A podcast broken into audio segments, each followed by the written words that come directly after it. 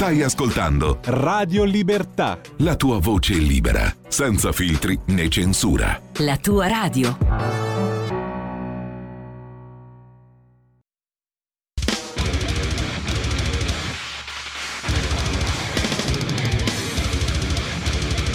Va ora in onda l'Arena delle Tasse.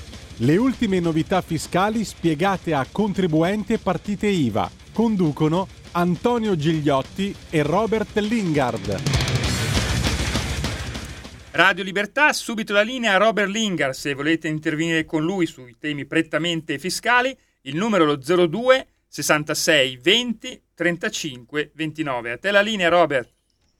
Sì, grazie, grazie. Buonasera, buonasera a tutti e bentornati all'Arena delle Tasse. Oggi eh, partiamo un'altra volta con il botto. Perché? Perché l'Agenzia delle eh, Entrate e Riscossione è in profonda difficoltà dopo la debacle di tutte quelle cartelle, eh, notifiche di cartelle esattoriali partite in questi mesi. Perché pensate bene che eh, tantissime di quelle notifiche che sono partite in questi mesi sono arrivate ai destinatari partendo però da indirizzi P E C riconducibili all'Agenzia delle Entrate e, e Riscossione che non sono presenti nei pubblici registri. Quindi eh, l'ammontare di ricorsi eh, che eh, sono iniziati e che prenderanno piede anche nelle prossime settimane sono eh, ovviamente ricorsi che l'Agenzia delle Entrate e Riscossione rischia di perdere a raffica per via di questo eh, cavillo eh, formale non rispettato. Infatti eh, da questo eh, fatto è scaturita una serie di ricorsi in commissione tributaria contro le cartelle esattoriali relativamente all'invalida notifica, ricorsi che hanno visto i giudici dare ragione ai contribuenti. Quindi sono partite delle notifiche di cartelle esattoriali da degli indirizzi email P E C eh, dell'Agenzia Entrate e Riscossione che però, siccome non sono eh, ag- indirizzi registrati, sono di fatto eh, indirizzi che rendono nulla la notifica, eh, anzi invalida la notifica. Questa è la pubblica amministrazione italiana, questa è la burocrazia italiana. Ne scrive proprio oggi eh, Ivano Tarquini in un eh, bellissimo pezzo dal titolo eh, Cartelle notifiche eh, pazze. Ma eh, noi andiamo avanti perché eh, sappiamo che eh, gli italiani, e non solo gli italiani, eh, in realtà un po' tutta l'Europa eh, stanno eh, subendo una forte erosione del potere d'acquisto per via eh, del eh, caro eh, energia e dell'inflazione dei eh, prezzi eh, dei beni primari. E con il decreto aiuti ter arriva però a novembre il bonus di centocinquanta euro. Questo bonus è da erogare ai dipendenti con imponibile prefide- previdenziale non superiore ai millecinquecentotrentotto euro. In caso di eh, contribuzione figurativa bisognerà considerare la retribuzione teorica. Ne scrive oggi eh, Giuseppe Maccarone proprio sul Sole ventiquattro ore. Quindi a novembre arrivano i primi centocinquanta euro. Le condizioni inderogabili che legittimano il lavoratore a ricevere questo eh, centocinquanta euro una tantum sono eh, diverse. Per esempio, il rapporto deve essere in essere nel mese di novembre e la retribuzione imponibile, imponibile previdenziale dello stesso mese non deve essere, come appunto detto in precedenza, di millecinquecentotrentotto euro. Sul punto va inoltre ricordato, specifica Maccarone, che eh, il bonus va erogato anche se la retribuzione del lavoratore è stata ez- azzerata per effetto di eventi con copertura di contribuzione figurativa integrale a carico dell'I N P S. Conseguentemente, i centocinquanta euro vanno pagati anche se nel mese è intervenuto un ammortizzatore sociale o laddove il dipendente è stato indennizzato per un congedo parentale. In tal caso, per verificare se la retribuzione eccede il tetto di millecinquecentotrentotto euro, non essendoci imponibile previdenziale, si deve fare riferimento alla cosiddetta retribuzione teorica, che è contenuta in un campo specifico del tracciato Uniemens. In pratica si tratta della retribuzione che il lavoratore avrebbe percepito se non fossero intervenuti eventi tutelati che possono originare un accreditamento figurativo. Il beneficiario inoltre non deve essere pensionato e non deve far parte di un nucleo familiare in cui è presente un percettore di reddito di cittadinanza. Il bonus può inoltre essere erogato una sola volta. Il eh, Corriere della Sera, in merito appunto a questa grave crisi eh, che eh, stanno affrontando gli italiani e gli europei e che si aggraverà secondo molti analisti eh, tra il mese di dicembre e di gennaio e in modo particolare nella prima eh, metà del duemilaventitré, ha fatto in modo che le buste paga in Italia abbiano registrato un calo del, un calo del potere d'acquisto del due virgola uno per cento, mentre del, del due virgola cinque per cento è la diminuzione dei salari reali in media nei paesi U E, secondo un monitoraggio dell'ETUC. Questo perché? Perché con l'inflazione al galoppo il potere d'acquisto delle retribuzioni automaticamente frena. E questo lo aveva già detto anche il NADEF, la nota di aggiornamento del D E F. Un primo recupero del potere d'acquisto avverrà solo dal duemilaventiquattro, ma, è una, ma quanto ammonta la perdita del reale, reale delle retribuzioni è maggiore o minore degli altri paesi U E? Beh, questo ovviamente lo possiamo verificare dai numeri. Infatti il potere d'acquisto della Repubblica Ceca è calato del nove virgola due per cento sui salari, mentre eh, i salari eh, della Croazia hanno registrato un potere d'acquisto del tre virgola uno per cento e del eh, tre per cento invece la Spagna e la Svezia. In Italia invece la diminuzione del potere d'acquisto degli stipendi è più sensibile, tocca il due virgola uno per cento, ma è anche da dire che l'Italia è l'unico paese in Europa che negli ultimi vent'anni ha registrato eh, una diminuzione dei salari reali, ma bisogna tenere conto che siamo anche l'unico paese O C S E a cui appunto eh, lo specifica anche il Corriere eh, della Sera, sono scesi nell'ultimo trentennio. Quindi la diminuzione non è sensibile per via della tenuta eh, dell'economia italiana, ma è più, eh, rela- cioè è, è più relativa rispetto a quelle maggiori registrate in altri paesi, semplicemente perché i salari negli ultimi trent'anni sono aumentati di meno, anzi sono addirittura diminuite. Quindi eh, i numeri vanno sempre interpretati e vanno contestualizzati, perché altrimenti si rischia di eh, dare o di fare assist politici impropri. Ma non solo eh, dipendenti, infatti anche eh, per i professionisti sono partiti i pagamenti eh, dei duecento euro. Sono infatti partite le erogazioni eh, dei eh, bonus a favore dei professionisti iscritti alle casse di previdenza private. I più veloci sono stati i commercialisti, i consulenti del lavoro e i geometri, le cui casse avevano fatto partire i versamenti già prima di questa settimana. Da lunedì diciassette ottobre è stata la volta invece di ingegneri e architetti, come comunicato eh, da Inarcassa nei primi giorni del mese. In settimana poi inizieranno i pagamenti per l'ottanta per cento dei periti industriali iscritti all'E P I, un po' più attese invece per gli avvocati che inizieranno a vedere i primi accrediti dalla settimana prossima. Anche i professionisti quindi iniziano ad incassare i bonus. Dovranno invece aspettare più tempo gli avvocati. La Cassa Forense sta infatti terminando alcune procedure di controllo sulle domande ricevute e fa sapere che inizierà ad eseguire i bonifici a partire da lunedì ventiquattro ottobre. Eh, pioggia di bonus, pioggia di soldi, ma non troppo. Tuttavia i sussidi eh, del Covid non sono mai imponibili e l'ho fatto sapere eh, l'Agenzia delle Entrate rispondendo ad un interpello eh, riconducibile al eh, tema della tassazione in pandemia. Noi adesso ci prendiamo una pausa, torniamo tra noi ed approfondiremo anche questo tema.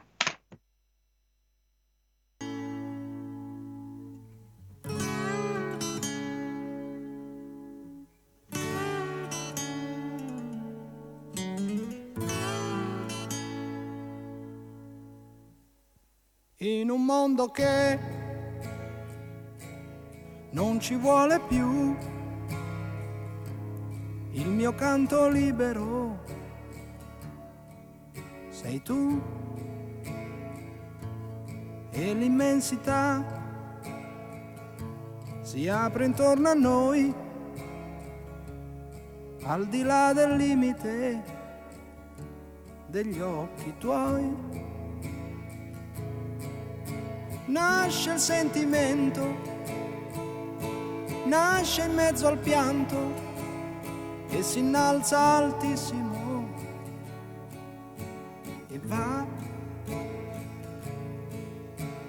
vola sulle accuse della gente, a tutti i suoi retaggi indifferente, sorretto da un anelito d'amore, di vero amore, in un mondo che prigioniero è. Respiriamo liberi, io e te, e la verità si offre nuda a noi, e limpida è l'immagine ormai. Nuove sensazioni, giovani emozioni si esprimono purissime in noi. La veste dei fantasmi del passato cadendo lascia il quadro immacolato e s'alza un vento tiepido d'amore, di vero amore, riscopro te.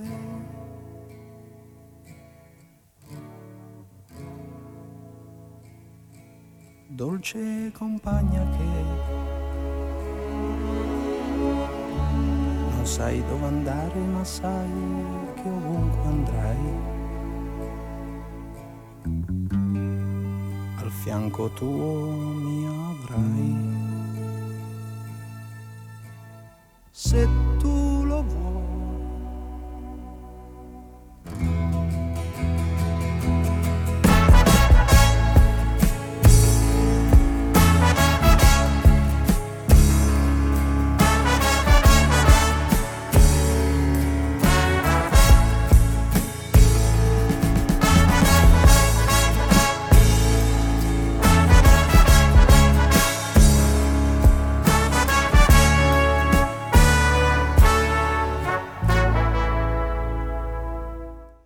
Il mio canto libero, Lucio Battisti, e ridiamo subito la linea a Robert Lingard. Sì, grazie, grazie mille. Abbiamo eh, chiuso la prima parte eh, di questa nostra puntata con la precisazione dell'Agenzia delle Entrate, la quale specifica che eh, per quanto riguarda i sussidi Covid eh, non ci sarà alcun imponibile. Insomma, sostanzialmente questi sussidi non fanno mai reddito eh, relativamente appunto all'aiuto successivo dello stato di emergenza. Per valutare la non imponibilità dell'agevolazione vengono esaminati la natura di eccezionalità e legame con eh, l'emergenza. Andiamo eh, avanti, perché per il centrodestra arriva di fatto la prima batosta europea, perché il Parlamento europeo ha bocciato la flat tax. Infatti da Strasburgo è arrivato proprio ieri eh, il, eh, la prima bocciatura eh, della misura, che è il cavallo di battaglia del centrodestra, che si appresta nei prossimi giorni, se non già a partire da domani, a eh, indicare quelli che potrebbero essere i potenziali ministri al eh, Presidente della Repubblica. Ieri è stato infatti approvato un emendamento in cui si chiede di mantenere il riferimento alla progressività dei sistemi fiscali e previdenziali, che ha visto il voto contrario di Fratelli d'Italia e Forza Italia, mentre gli altri europarlamentari della Lega si sono astenuti. L'emendamento è passato con trecentoundici voti a favore, trecento contrari e trenta astenuti. Per quanto riguarda le lettere di compliance, eh, queste hanno iniziato appunto a partire sugli aiuti di Stato del duemiladiciotto, e ce ne parla proprio Italia Oggi. Infatti gli aiuti di Stato del duemiladiciotto hanno avuto, hanno visto in questi giorni l'interessamento dell'Agenzia delle Entrate, che ha iniziato a bussare, come scrive appunto eh, Italia oggi e questa mattina alle porte dei contribuenti. Infatti un provvedimento dell'Agenzia delle Entrate di ieri ha ufficializzato l'invio massivo delle comunicazioni sulla mancata registrazione degli aiuti di Stato e degli aiuti in regime de minimis nei registri erre enne a, il cosiddetto Registro Nazionale degli Aiuti di Stato, ma anche della SIAN, del Sistema Informativo Agricolo Nazionale, e SIPA, il Sistema Italiano della Pesca e dell'Acquacoltura, per aver indicato nel prospetto aiuti di Stato delle dichiarazioni dei redditi I R A P e settecentosettanta presentate per il periodo d'imposta duemiladiciotto. I dati contestati sono quelli non, con, non coerenti con la relativa disciplina agevolativa. Eh, per chi ovviamente riceve la comunicazione si aprono in queste eh, condizioni due strade a seconda della natura dell'errore. Per le violazioni formali la procedura si completa con la presentazione di una dichiarazione integrativa. È da considerarsi infatti errore formale quello relativo alla compilazione dei codici eh, di attività e settore, del codice regione e del codice comune, dimensione impresa e tipologia costi, andando ovviamente eh, nel tecnico. Il provvedimento infine ricorda che i dati e gli elementi di cui ai punti precedenti sono resi disponibili alla Guardia di Finanza tramite appositi strumenti informatici. Parli, abbiamo parlato e concluso eh, con eh, gli strumenti informatici messi a disposizione dall'Agenzia delle Entrate alla Guardia di Finanza. E infatti arriva per il fisco eh, l'intelligenza artificiale. Infatti il P N R R prevede l'utilizzo di specifici algoritmi per il rafforzamento della compliance, sostanzialmente per scovare eh, le sacche massicce di evasione nel paese eh, Italia, ma anche per andare a stanare eventuali errori che eh, si cerca eh, di rettificare per permettere allo Stato di incassare il dovuto. E lo scrive sempre Andrea Bongi stamattina eh, su Italia Oggi. Infatti l'intelligenza artificiale eh, che arriva come in tantissimi altri settori eh, per la compliance fiscale ha il compito di facilitare l'identificazione della eh, potenziale evasione. E questo eh, avverrà tramite l'incrocio delle numerosissime banche dati dell'anagrafe tributaria attraverso gli algoritmi, liste selettivi anche, selettive anche per incentivare l'adempimento dei contribuenti agli obblighi tributari. Quindi eh, sostanzialmente utilizzando gli algoritmi non solo sarà, più, eh, sarà tecnicamente più facile per il fisco eh, identificare gli evasori, ma eh, ci sarà anche un incentivo psicologico per il contribuente a migliorare la compliance, perché avrà una percezione di un maggiore e più efficace controllo da parte della amministrazione finanziaria.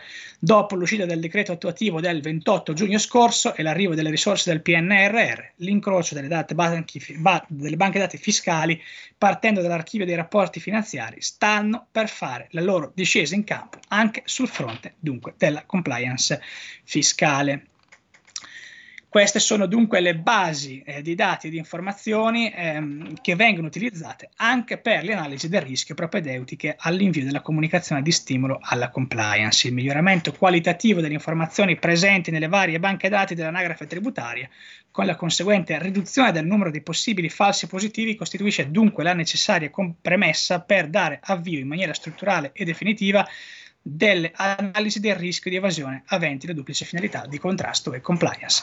Le due attività, come ben evidenziato nel recente provvedimento del Garante della Privacy del trenta luglio scorso, potranno coesistere attendendo da fonti comuni di informazione e dalle stesse tecniche di intelligenza artificiale in grado di individuare i soggetti destinatari delle attività stesse.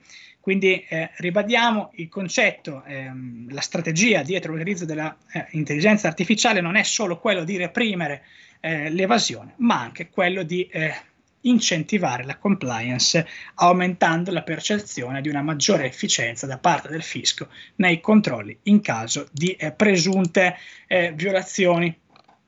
Chiudiamo con eh, il Sole ventiquattro Ore, perché il Sole ventiquattro Ore oggi ci dà una brutta notizia titolando eh, con eh, sullo sconto benzina il governo è a secco di risorse.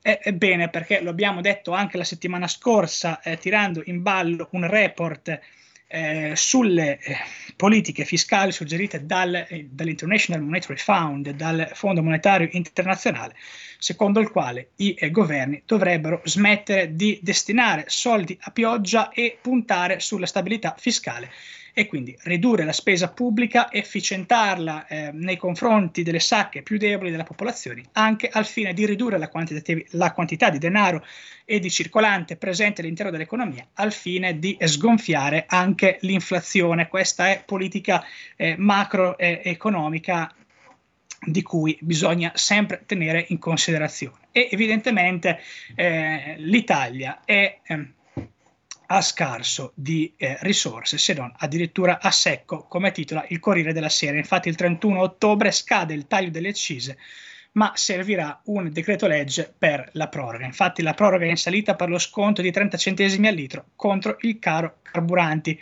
A creare problemi è stato l'inaspettato calo del prezzo del petrolio registrato sui mercati a fine estate per tutto settembre. Quindi da una parte il taglio delle accise ha ridotto sensibilmente il costo del pieno degli italiani, dall'altra ha finito con il far diminuire bruscamente anche le entrate tributarie per le casse dello Stato, con il risultato che non è più garantita quella quota di extragettito che il M E F e il M I T E hanno fino ad oggi riservato al differimento di mese in mese dello sconto alla pompa. Con l'ultimo intervento il governo uscente aveva prima portato in via amministrativa lo sconto di trenta centesimi al litro fino al diciassette ottobre e poi con il decreto aiuti ter lo aveva ulteriormente prorogato fino al prossimo trentuno ottobre. La strada per il nuovo governo di centrodestra appare dunque obbligata, ossia quella di prevedere un intervento d'urgenza con un decreto legge a perdere, trasformando in un emendamento il decreto aiuti ter una, una, in discussione alla Camera, ma tutto questo solo dopo aver trovato le risorse necessarie per garantire lo sconto sulle accise agli automobilisti. Noi abbiamo chiuso per oggi, ci vediamo venerdì alle quindici e trenta, sempre a parlare di fisco e eh, parleremo ovviamente di tutti quelli che sono i maggiori provvedimenti presi eh, a livello centrale eh, e che riguardano e le tasche dei contribuenti. A venerdì. Avete ascoltato l'Arena delle Tasse.